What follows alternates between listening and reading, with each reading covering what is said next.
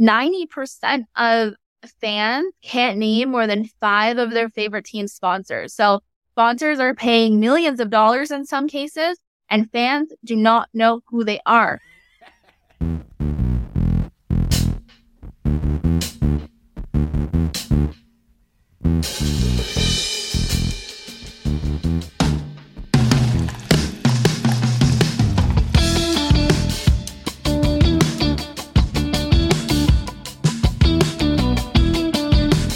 Good day, good morning, good afternoon, good evening, and welcome to a brand new edition of Social Confoes.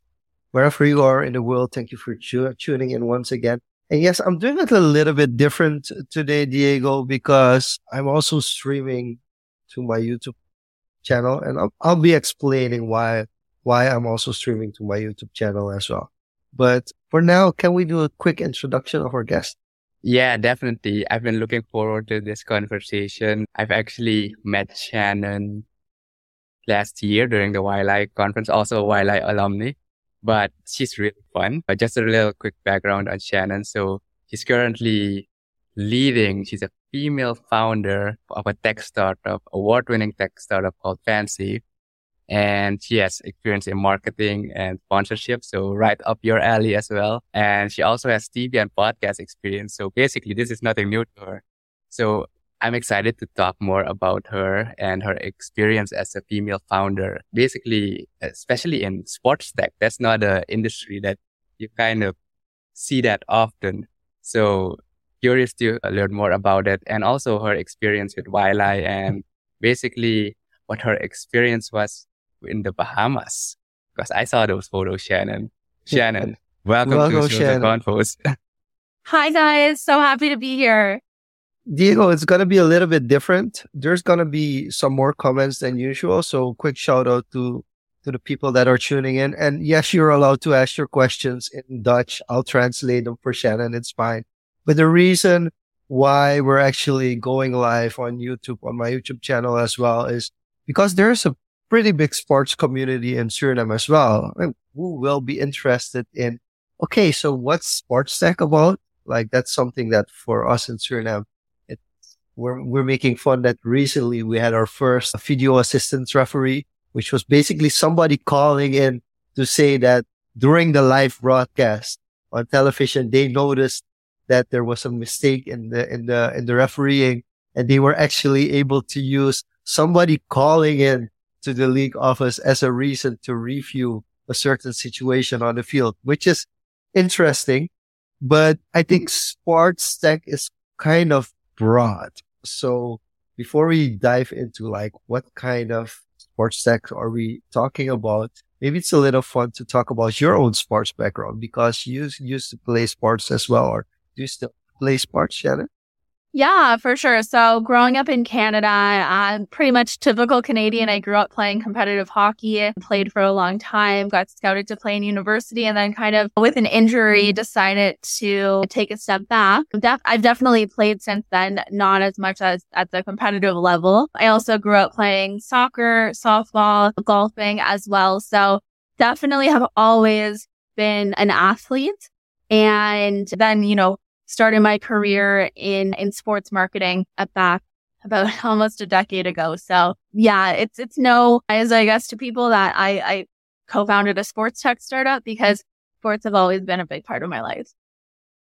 So quickly to understand, is, is the Canadian system when it comes to high school, graduate and, and college and university, is it similar? Does it also revolve around getting what do you call it? Not sponsorships, but help me out with a word here. Scholarship.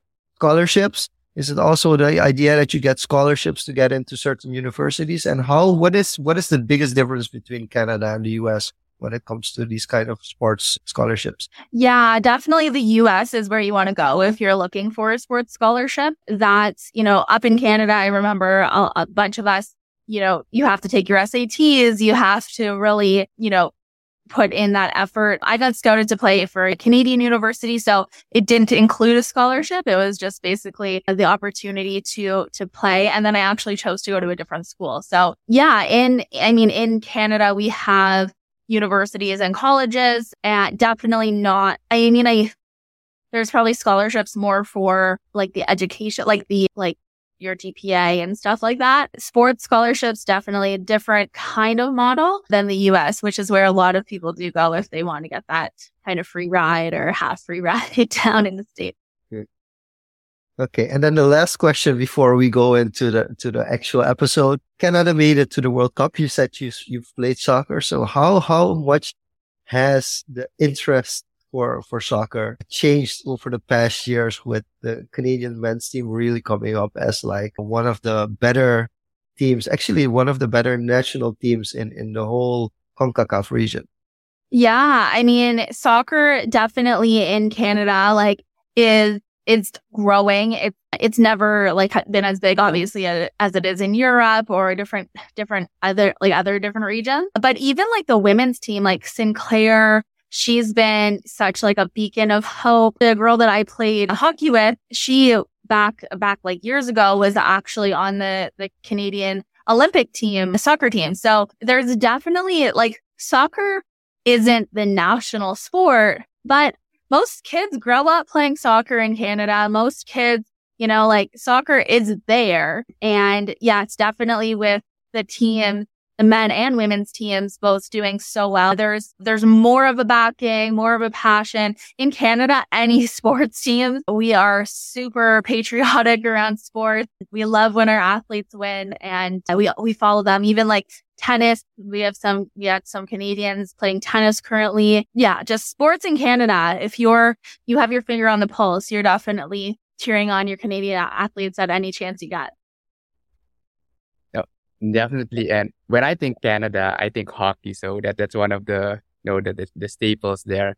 And you told me before the episode started, it's minus 40 degrees. So how is it with all these different outdoorsy sports? Is it like soccer seasonal or is it, you have these indoor heated stadiums that people practice in? Like, how's that layout wise? Yeah, there's definitely different seasons for different sports. But the really cool thing, I, I guess, about Canada, so obviously hockey, you play in the winter, but there's tons of summer hockey too. And then for soccer, like obviously you play that in the summer outdoors, but there's tons of communities that have indoor soccer domes and different indoor soccer opportunities. So really in Canada, you can play sports all year round. Kind of obviously the seasons that you play with your actual in your league or in your with your team, they are, you know, winter, spring, summer, fall. But yeah, I mean, even in the community I live in, there's outdoor soccer in the summer, indoor soccer in the in the winter. Fortunately, I think we're done with the minus 40. I hope 40 degree minus 40 Celsius. But yeah, in the winter it gets really cold. The really cool thing about Canada, like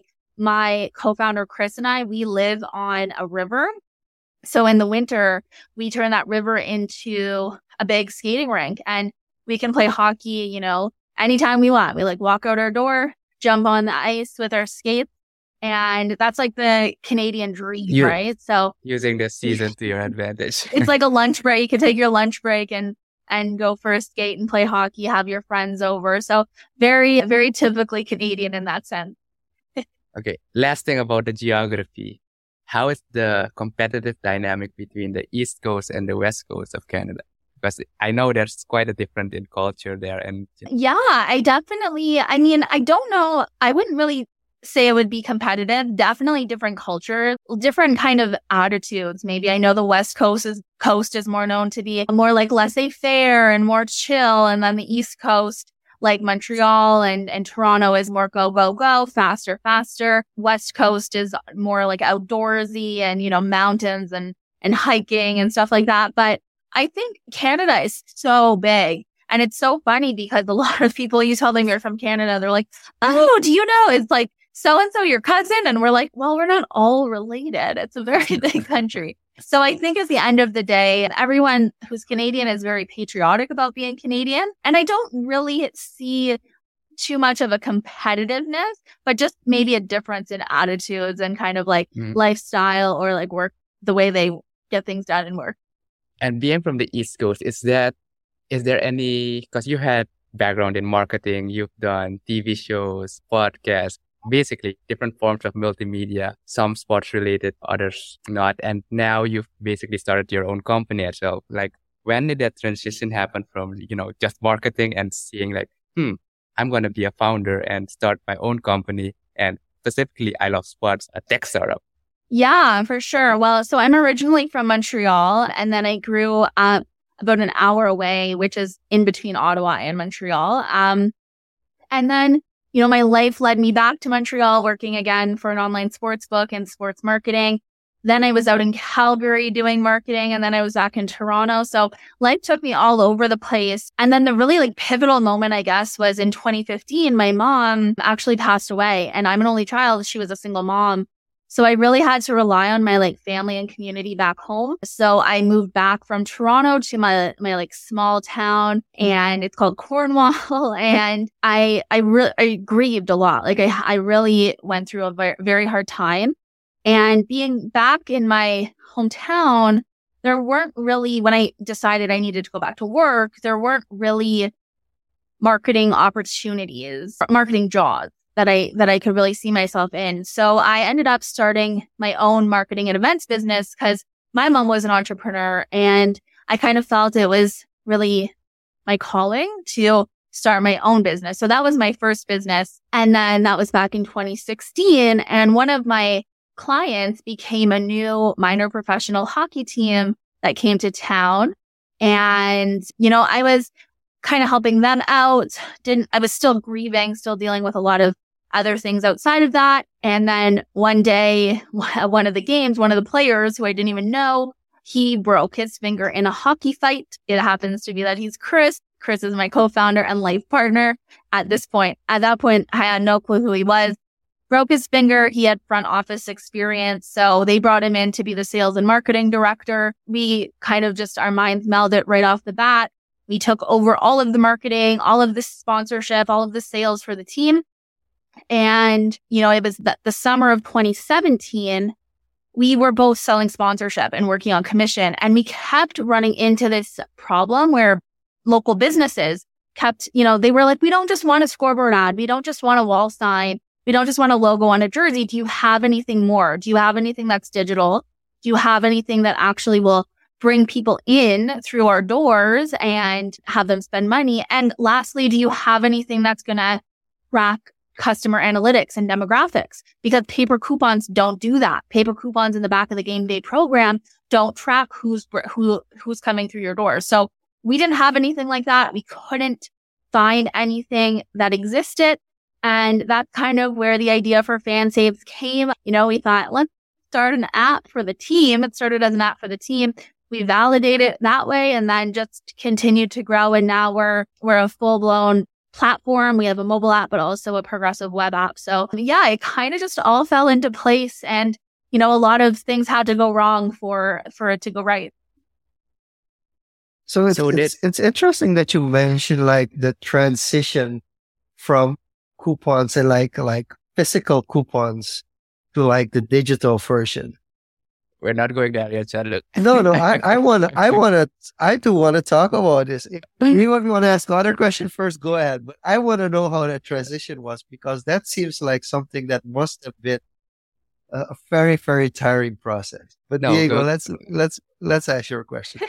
no, I, I I I was curious, like you have a background in marketing because basically you guys are starting a tech startup. Chris, did you guys have any tech experience? So like, I, am curious to know how you fill that gap being tech startup as to, you know, just sport loving marketers.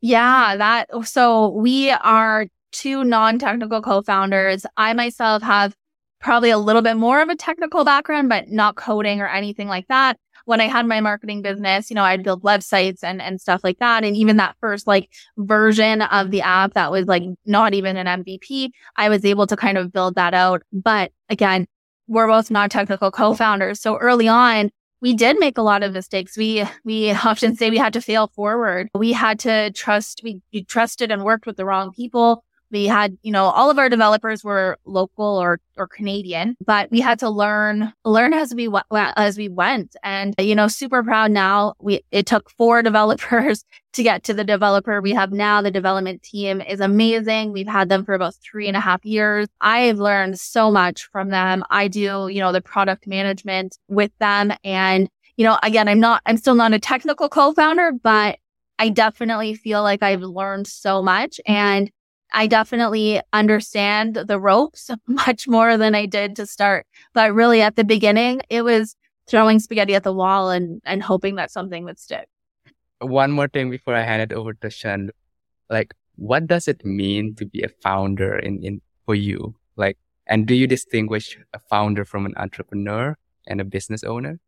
Yeah. I mean, I think I, I would say like, you know, I identify as a, a founder, a co-founder, but I think an entrepreneur is, I'm also an entrepreneur. So I would say, you know, definitely there's a difference between a startup and a small business, whereas a small business is usually, you know, a local business. They're, you know, looking to make, make their sales back and grow kind of on a steady, steady pace. Whereas a startup, you're looking to take on like investment, a lot of debt at the beginning and looking for that hockey stick to uh, hopefully one day become a unicorn or get acquired. So there is that, you know, difference between it. And the funny thing is, because I had a small business before, when we started FanSaves, I didn't even know what a startup was. We were about six months in when I was like doing some reading and I said to Chris, I'm like, I think we're a startup.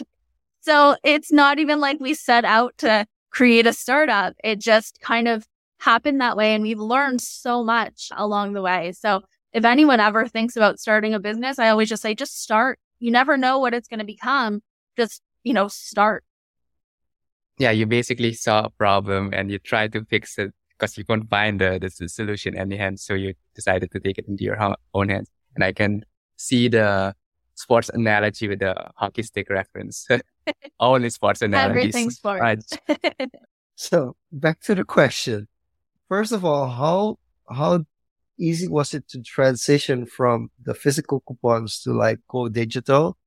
You know, like could you give us like one of the main things you've learned from that from that process as well?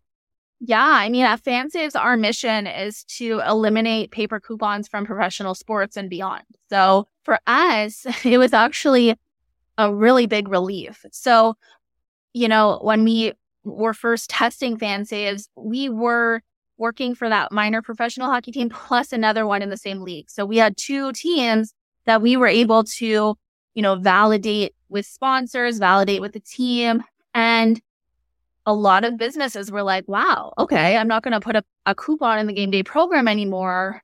This works better. The other big thing that we do is like in game activations. So for one of the teams that we worked for, Little Caesars is a pizza place. They had an in-game activation where if the team got three goals, got a hat trick, then everyone that was there that night would get this little orange coupon that would say, you get a free crazy bread. Bring it in and you get a free crazy bread. It was so hard to manage because we'd have to have all the staff and interns handing these out. You would find them on the floor. You would find them in the garbage one time there was someone from Little Caesars there and they're like, oh, these are all on the floor. Like, this isn't what it's supposed to be like. And for us, it was like embarrassing. So not only did it take a lot of time, but we had to print, we had to design and distribute those coupons. So really transitioning over to digital and with the teams that we do that for now, they've even said it takes them, you know, something that used to take them sometimes an hour now takes them less than a minute. So for us, it's it's a really great digital solution that we're helping teams do or use on top of helping them to generate more sponsorship revenue. It's it's interesting that you mentioned littering part because and that's how much has changed since like in the past 20 years because I can remember at university in Tilburg that there was a running joke that it was just waste of print because people would flyer, like people would be standing in front of the library. And we had like the, uh, a library that you had to walk up the stairs, go for a bridge, and then you go into the library. It was kind of a running joke that you would walk in and then people in front of the steps would hand you flyers and he would walk with the flyers. And the first thing you'd do when you enter the library was put them straight in the bin. And I can imagine for any company to be like, Hey, I'm spending money, even if it's just a small coupon, I'm spending money on print. And basically 60% of it, it goes straight into the trash. So there has to be a more effective way. I've never looked, I, uh, I, I rarely look at digitalization from a, from a perspective of, of, of cleaner environment, but this actually makes a lot of sense as well. The other but, thing, the other thing going back yeah. to that is when a company prints a coupon and it goes out in a flyer or goes out in the mail or gets handed out on a campus, that is printed and that's not going to change. Like what FanSaves is really like, you know, excited about is the that business can change their deal at any time. They can add a deal. They don't have to worry about, you know, getting it printed and everything like that. So it not only makes, you know, for a cleaner planet, but it also for the business, it gives them more opportunities. And again, allows them to track that those demographics that a paper coupon never could. Because how okay, so so for for non-tech people and for people just generally interested. So to quickly give us a scope, how how does the system work?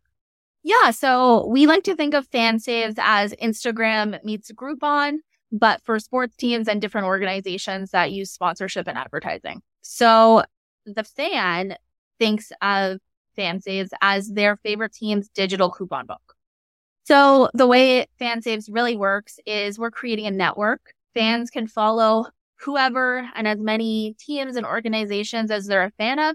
They may not even be a sports fan. There's other organizations like chambers of commerce or universities and colleges, tourism, anything like that, and that people can follow. So you follow it just like on Instagram or Facebook.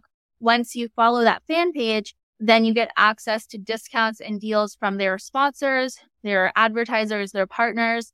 And then, you know, the public deals are available to anyone. It's free to use. You scroll through the deal when you're at, say, a restaurant or a business. You simply press redeem on your phone, show your cashier or server. They, they uh, apply that deal to your bill and like you're done. So, you know, on top of everything else we've talked about, it's really that network, you know, being able to know who those sponsors are and support them. 90% of fans can't name more than five of their favorite team sponsors. So sponsors are paying millions of dollars in some cases and fans do not know who they are. So FanSaves at, at its core allows fans to understand who their sponsors are, who the sponsors of their favorite teams are, and support them. It's interesting to hear you describe that and listening to you now. You just mentioned, you know, Instagram meets Groupon. I can tell you've had a lot of pitching experience and had to, you know, really break it down into concise things that people would understand real quickly. So coming back to your explanation of, you know, at first you are a small business, you've been through that process and then you started FanSaves six months in, epiphany, like, oh, I think we're a startup. And then you go through this different journey, you know, of looking for investors. So what was that like from going to, you know, running a business and actually building a startup and finding investors? Like, what was the, the first investor meeting like? Well, I think, you know, from the very beginning, we were building a startup. We just didn't know it. We were like, we were just building a, a, business. We just didn't really understand that it was a startup. So for us, we've actually really bootstrapped FanSaves from the beginning. We've definitely, you know, re- we raised what we call a pre-seed round, but really we've strategically not taken too much money from investors because we've been able to really rely on government grants loans, different pitch competition wins. We have been really, really scrappy and we've hustled really hard to keep our cap table really clean. So for us, we do have, you know, an amazing family office that invested in us, but that was just at the end of 2021. So, you know, we did a small convertible note back in 2018, friends and family who wanted to support us. But again, we've been very, very scrappy and, you know, that's, that's it bodes well for us now because we now have room for a bigger investment now that our, va- our valuation is higher. So is that, would you consider that the average startup in Canada? Like how, how does that compare? Yeah. Like how, how would you describe startup startups in Canada compared to something like more mainstream like California or New York? Yeah. I mean, there are some amazing, like investment stories in Canada. Canada is really known as more of a conservative investor type of country. There are some amazing investors that are less conservative, but when you think of something like Silicon Valley or somewhere like Silicon Valley, where they're, you know, throwing money at an idea, they don't even have an MVP yet, but they're throwing millions of dollars at it. Oftentimes being a Canadian startup, you can look at that and there's been times in our journey when it's been discouraging because we're like, we have product market fit. We have validation. We have a product. We have paying customers. Why aren't you investing in us? So for us, again, we, there were times when it was really discouraging. You know, you hear no a lot when you're raising investment. They say usually for every 100 no's, you get a yes. And I can confirm that that's pretty much true, but they always say every no is actually one, one step closer to yes. So for us, like we've kind of done it non-traditional. We, like I said, scrappy is the name of the game for Fansaves. Maybe it comes with being like two athletes because Chris played pro hockey for seven years too. So I don't know if that's part of it, but I would say like, you know, I, I know a lot of Canadian founders who have raised a lot of money. I also know a lot that have a lot of trouble, not just in Canada, in the US too. You know, you always see those headlines, those stories of company XYZ raised, you know, a million, two million, two, million, 10 million, a hundred million. Those are the headlines you see. But most startup founders across North America I know like have a lot of trouble fundraising and even more so if they're women. Okay. So I have to ask the question. Has Shark Tank ever been a consideration or not? So really funny story. Shark Tank, before it came to the US, Canada had a version called Dragon's Den that actually existed before Shark Tank and had Kevin O'Leary, so Mr. Wonderful. Robert Herjavec was on it. A lot of those like sharks that you see now started in Canada on Dragon's Den. Funny story, I was actually on season two of Dragon's Den, not for my own business. I signed up for like a modeling gig. I was in university and I literally held a sign. Had no clue what the show was at the time because it was only filming for the second season. And I was so confused because it was like this dungeon, like Dragon's Den.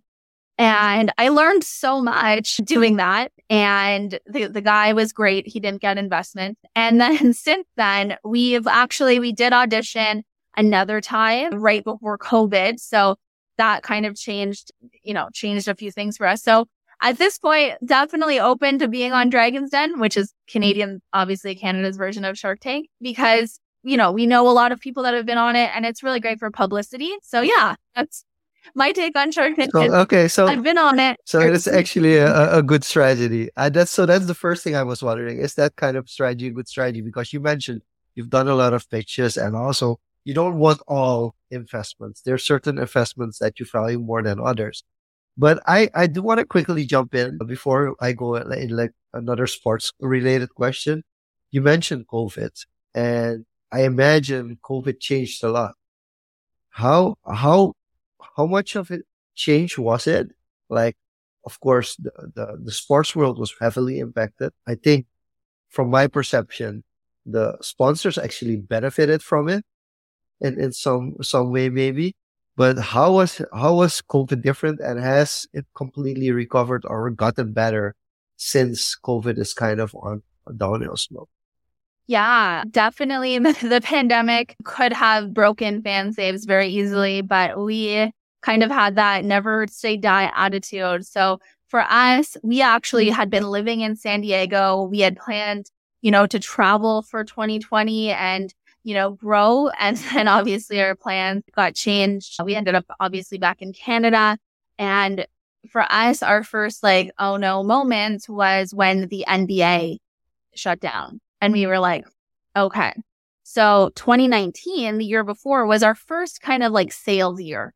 It was the first year we mm-hmm. had that like revenue coming in and we were expecting 2020 to be, you know, this great year. Fast forward to 2021, where in Canada, everything was still closed. Like we were effective for pretty much two full years and 2022 last year ended up really being our breakthrough year it ended up being that year that we thought 2020 would, would be, but it was actually better for us because the pandemic showed all these teams that they have to think digital. They have to be being innovative. And especially with all of their other aspects of their game day changing to digital, like digital couponing, digital concession, everything like that has now become more widely accepted, not just by the team, but by the fan.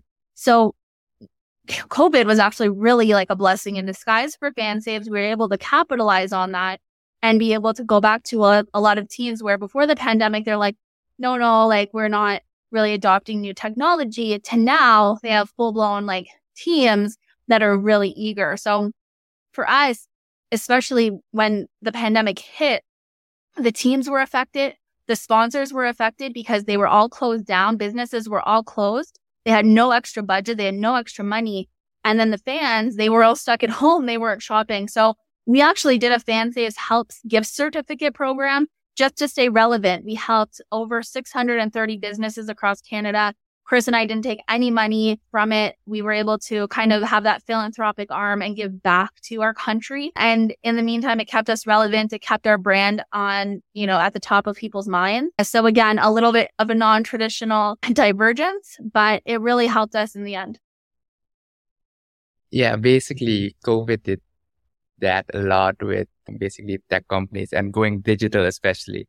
And it gave you guys more room to, you know, prepare, polish the, the product.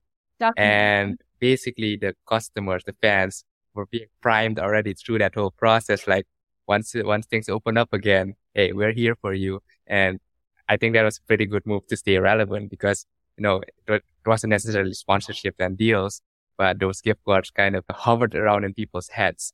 But this, this brings me to a question like you guys started in 2017, 2019 is when you first had uh, things rolling in. Like, what does it feel like? Like, what, what did you and your partner experience during that process of, you know, building, trying to validate without getting any revenue in? How did you keep that afloat? You know, you told us you scrap things around, but like in a mental state, in a resilient state, how did you guys keep each other pushing forward. Yeah. Like we always say we're super resilient. Like again, going back to like a hockey reference or like sports in general, but like you get knocked down in sports, you don't just like stay down. You get back up and you try to score a goal, right? So for us, like even when we talk about being non-technical co-founders, we launched the first version of our app, our MVP in February of 2018 and quickly realized it wasn't sellable. Quickly realized like it just, it was good to show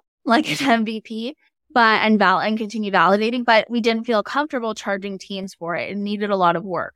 So what we did instead is we re- and what was that you guys self realizing that it wasn't sellable? Like yeah, like we realized it when we were like, okay, this isn't really what we wanted, and this isn't really like gonna be like it was. It was still the the idea was there, but the technology just hadn't really caught up. And so what we did instead was we just started pitching. We really entered like the pitch circuit and we got on as many stages as we could and we told our story and we talked about our product and we, we heard so much validation. We won some pitch competitions. We just heard people saying, Oh, wow, this makes a lot of sense. So from there, again, getting some grants from the government, doing a small friends and family round, we were able to launch kind of our version one a year later in February 2019. And with that product, then we felt more comfortable selling it and then paying and having, you know, paying customers. And we found that people were starting to, to actually buy it. And then since then, it's obviously grown and changed a ton and it's still always evolving. Yeah, oftentimes when you hear pitch competition, you know, you, you have the winners, they win something either win a grant and that's one competition. And a lot of the times, you know, the idea of the startup, it just gets put in the fridge or it dies down or you get dispute within the team. And you guys went on many competitions, won a few of them. So that gave you guys more like feedback that it's, it's actually needed, right? So would you say that being, having to stand in in front of so many stages kind of benefited you. One in not just selling the product getting the validation. So what would you say to someone starting a business getting a or you know wanting to do a startup? What would they have to to you know if you had removed all the mistakes you made and simplified it into a formula for them, what would it be? Yeah, I think really, I said it earlier, like just start. I always say that whenever I, you know, I love talking to new founders, talking to people with ideas. So many people have amazing ideas, but then they never actually take it to the next level and they never actually know how successful it could have been. And then I also talk a lot about sharing your story and sharing your journey. That's been a big part of our success. You know, not just sharing the win, which, you know, we always do, but also being vulnerable and, you know, showing people that it's not always easy. And like, you know, oftentimes they, we use this term a lot in the startup world, but people see a successful business and we say that's a 10, 10 year overnight success. People, what's one of the failures or missteps that you love to share? Oh my God. Like going back to development, like that's the biggest, not mistake, but definitely misstep. I would say like the money we spent on developing an unsellable product and then even a product that was sellable but needed fixes. Definitely the technical element of FanSaves has been always has always kind of been the thorn in, in our side, whereas the marketing has always come natural to us. So sharing our story, sharing our brand. But like we had to be like mosquitoes. we had to be a lot of people starting out, starting their business. They're scared to put themselves out there. They're scared to fail. They're scared to put an idea out there that might not be successful and they're scared to hear no.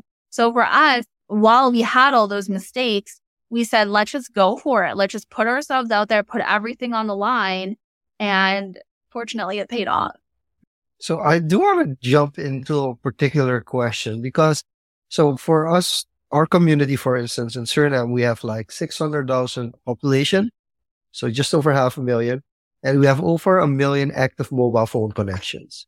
So you can imagine that comes down roughly down to 1.5 mobile phones per person, which is insane, but it, it makes total sense. It's one for your private life, one for your work. So you have two phones or two separate SIM cards, it's it's it's pretty usual, especially we go on the internet a lot here as well. So I think two thirds of, of all web traffic is mobile at the moment.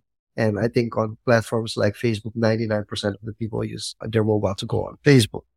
But still, there isn't a really big mobile app market here. I've always said like, yeah, here's the thing. Then I have to delete, I have storage issues with my phone and then I have to delete an app that I don't use the most. So I do, I'm, I'm really, and you don't have to like give company secrets away, but just when you compare the downloads to the app and people actively see you actively using the app versus the online version, which is basically the website, but a mobile friendly website. How has, how has it developed for you guys? Are you seeing more and more traffic going towards the mobile app? Or more traffic towards the website? And how, how is that kind of impacting the way you make decisions in the future as well? I love that question. It's a really, it's a really good one. So uh, going back to the pandemic, that's when we actually decided, okay, we need a, a web app. So up until then, we only had a mobile app. So iOS, Android, and we realized it was really hard again to convert that way. So, so just like going back to the start of that question, creating our web app was like the best thing we ever could do. And if we could ever go back in time, going back to Diego's question, like about a mistake we mm-hmm. made, we didn't even know like that we could do a web app at that point, but we definitely would have built a web app way before developing a mobile app because it's just so much easier to make changes on the fly. It's so much easier to just test and be agile with a web app. Whereas a mobile app is a lot harder to go through production and to go through, you know, the Apple store verification and Google Play store. So for us, really putting, putting our web app out was a game changer. And since then, we really push most of our traffic through our web app because we embed into team websites, into team apps. And that's what team like teams like. So for us, it's not only a great for fans, but it helps our, our bottom line. It helps like our revenue increase because teams, a lot of teams at the beginning were like, you need to white label. You need to white label. Do you have an API? Do you have an SDK? And we were like, no, because that would take away that network effect. So for us, we did a simple HTML embed and it's really changed the trajectory of our company, being able to tell teams, look, FanSaves can still live in your digital assets. You can still push people there, but we're not white labeling in that, like in that sense. So yeah, I mean, again, just going back to your question, the web app changed everything. QR codes we can use that bring people right to the web app we still push the mobile app. We still get downloads without even mm-hmm. like re- trying because we really mm-hmm. focus most of our attention on getting those conversions on the web app. Yeah, basically removing the friction for one, the logistics side for, for the teams. And like Jean-luc said, I like contemplate if I have to download a new app just from from a personal it's, side. It's one of the biggest misconceptions. Just because we use our mobile phones that much, that it's one of the main misconceptions. Like, oh, I need to have a mobile app. Yeah, really a dedicated is. app for this. And, yeah, and, I mean, I I've struggled with it as well. So that's why, of course, I asked the question. So it's interesting that you mentioned that. I do quickly. I know this is completely off topic now where we are because we're talking about the tech side of of, of FanSaves, but I something is stuck in my head because you mentioned something really interesting. Like we often don't know the five sponsors, the five main, the biggest sponsors of our local teams. Especially like we're a, a soccer, a football driven country. So of course, the main sponsors that we always know are the ones that are on the shirts, like the shirt sponsor. It's like the main one. You, you have a sports marketing background. So from your perspective, what are the the best when it comes to you being a company and sponsoring a local sports team? What's the best exposure from game day perspective?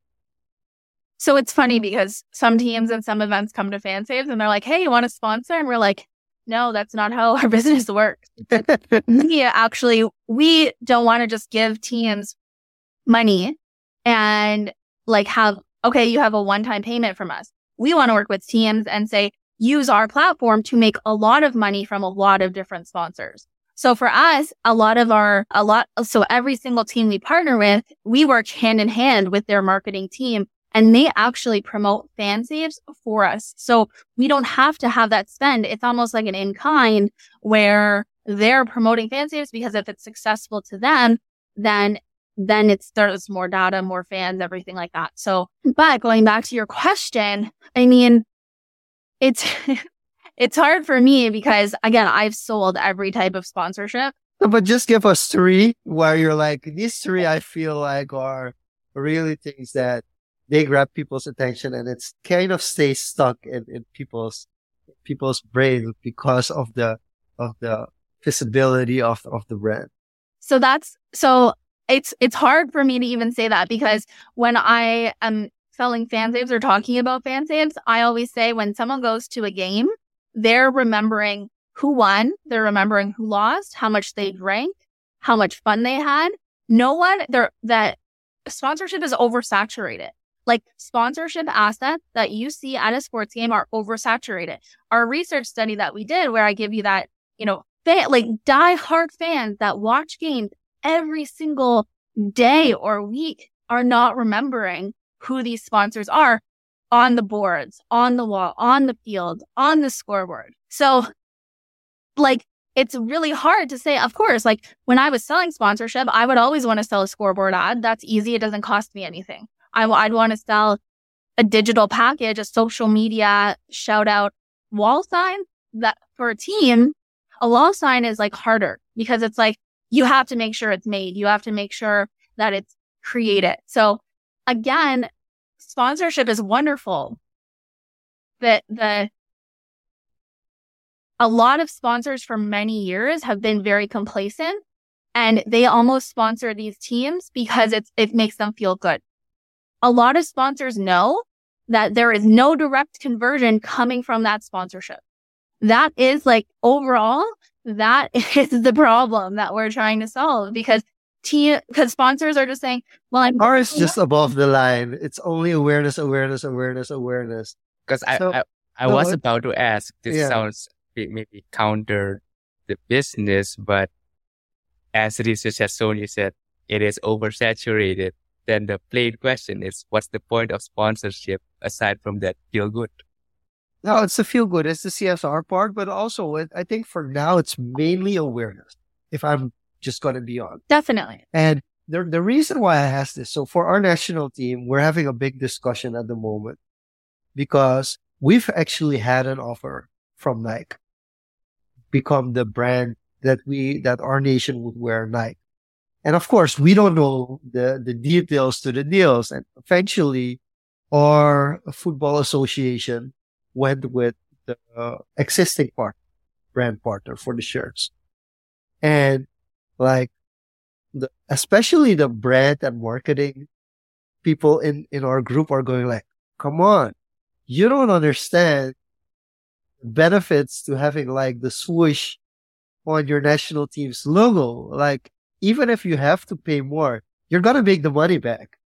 But and and these are kind of the conversations. And of course, the reason I ask it is because like I don't know who the current shirt sponsor is, like you mentioned. For a lot of teams, like Premier League teams, you could ask me and I could tell you a sponsor maybe two, three years ago. It used to be easy. The, the shirt sponsors used to be sponsorship for five, ten years, but now it's like changing every year. And, and that's why I asked the question. So I was trying to figure out if I'm like a sports marketeer, aside from the digital aspect, like where would my biggest offline leverage be when I wanted to get exposure for, for a sports team? Fan save. but yeah, like exactly what you're saying, just going back to that, definitely exposure is great. Like, you know, brand awareness is key. It keeps your brand top of mind. That's why these major brands are sponsoring, you know, the the naming rights of the arena. Like that keep that brand awareness there and relevant. But at the core of sponsorship and what we're trying to change in people's minds and businesses' minds and in sponsorship sponsors' mind is how does it convert? Because at the end of the day, if you're spending especially for local businesses, right? Like for smaller companies and bigger. that actually need to have return of investment on their sponsorship. Yeah, for sure. But it almost, I would, I would argue if a, a major, a major sponsor like Nike was spending a million dollars, they don't want to lose money on that. And they're used to it. Like they're used to it. They're like, okay, well, not saying they always lose money on it. But again, it's not crafting that true conversion. Nielsen ratings can tell you, yeah, a million people saw your brand. That's great. A million people. Okay. But did a million people go and buy Nike running shoes? Like, that conversion is what's missing in sponsorship. And what there's lots of sports tech companies that are doing similar things because again, with now that we're in this digital age and it's possible, that conversion has to be evident and has to be seen by these sponsors because again, if, if Nike is sponsoring one team and they're not getting any conversion, but they're getting it from a different team who's doing a better job letting their Yeah, fans they're gonna know to move. go spend money, then they're going to move. Like at the end of the day, it's all dollars and cents. We might say, Oh, this feels good. Oh, this is nice. Sponsorship, sports, business is all money at the end of the day. And how many of the so I am let's let's take an example. I'm not saying this happens, but it could happen. Say you have like this new team comes in, they're excited, a couple of their sponsors decide to join FanSaves. So one of the things with digital is it's the first time you can actually track everything, which means there can be some disappointment as well.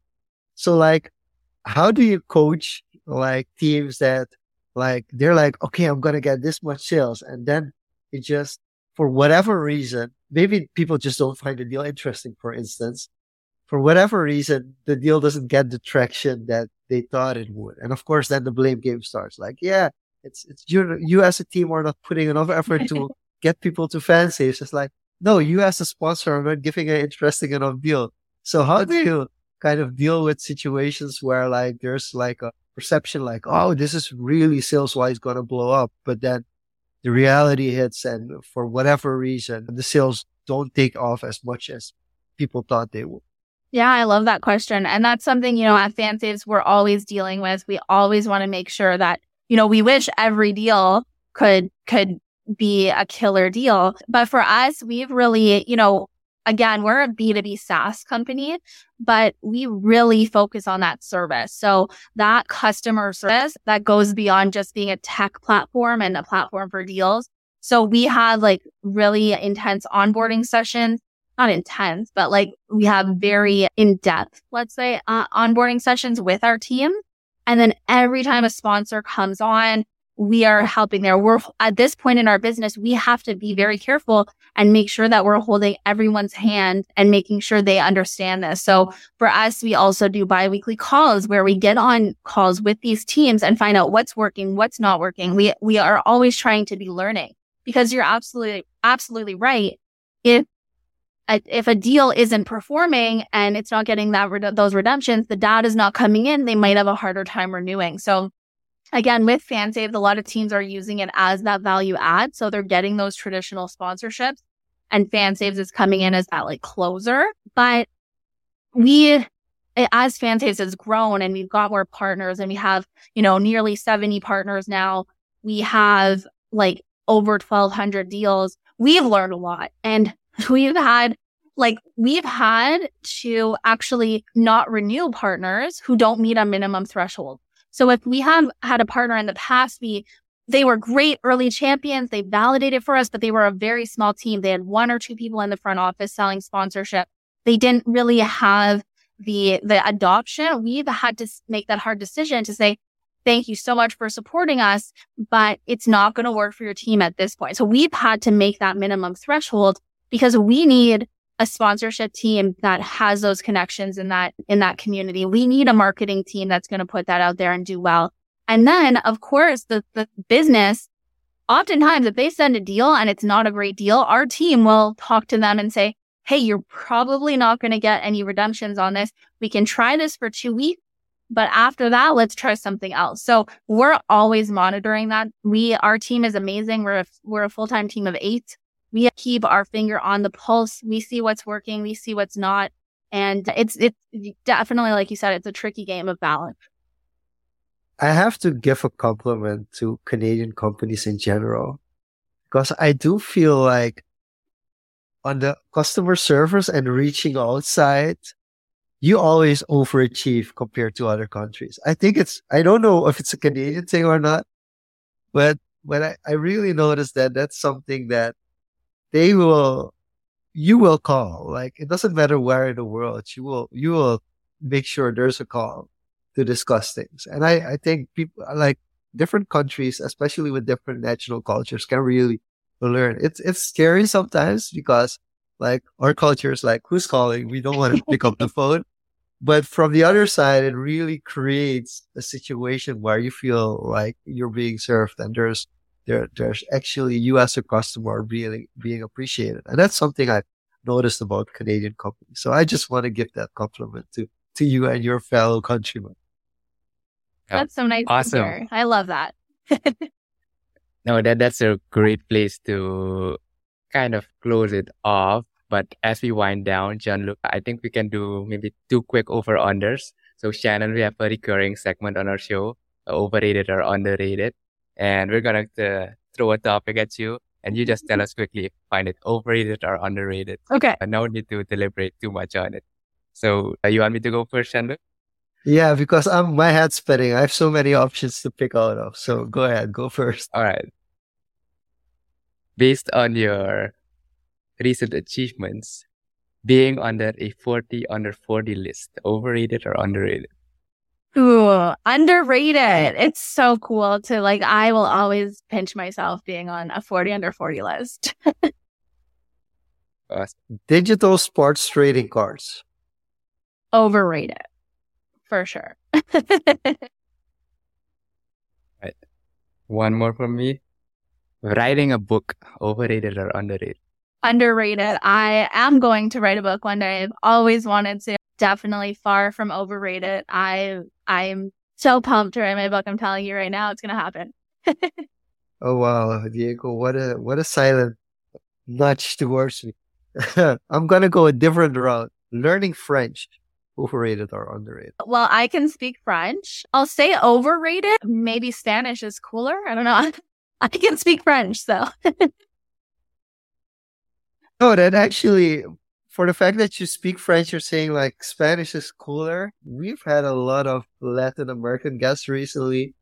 And the thing for us is we're a, a Caribbean country located in South America, but we border to France. So actually for us, French is really useful, but still the appeal of Spanish, there's an appeal there, which makes it kind of feel like it's, it's not, but it feels like the second language of the world. So that's why that's why I asked the question as well.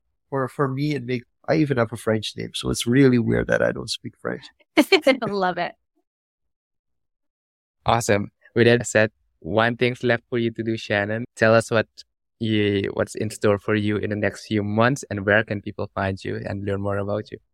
Yeah, for sure. Well, FanSaves was just one of 10 companies that was mm-hmm. accepted into the Comcast NBC Universal Sports Tech Accelerator out of like over 900 applicants. So again, we're still pinching ourselves on that side too. With that comes amazing opportunities to work directly with some of their par- their huge partners. And so that's really going to be a big focus of ours. The 2023 is shaping up to be our biggest year yet. And if anyone would like to reach out, please connect with me on LinkedIn. Search me, connect with me. If I can help anyone, I, I love to, to give back to the business community. You can find me on Instagram, Janberg12, and Twitter, TikTok. but yeah, whatever social media platform you prefer, definitely connect with me. Follow FanSaves. We also have a ton of socials and then fansaves.com. Uh, check it out. See what it's like. Uh, even if you're not in, you know, North America right now, we do plan to be a global company. So hopefully we'll be in a community near yours in the near future. We are looking forward to that. And thanks again, Shannon, for being here with us, sharing your story. And we'll put the links in the show notes description as well. And it's great to see and hear that even after all these years, you're still pitching, you're still applying for programs. And that just goes to show the resilience that you need as a founder, as a business owner, and especially one in underrepresented communities. Thanks again, uh, Jean-luc. Any final thoughts? And then it goes off.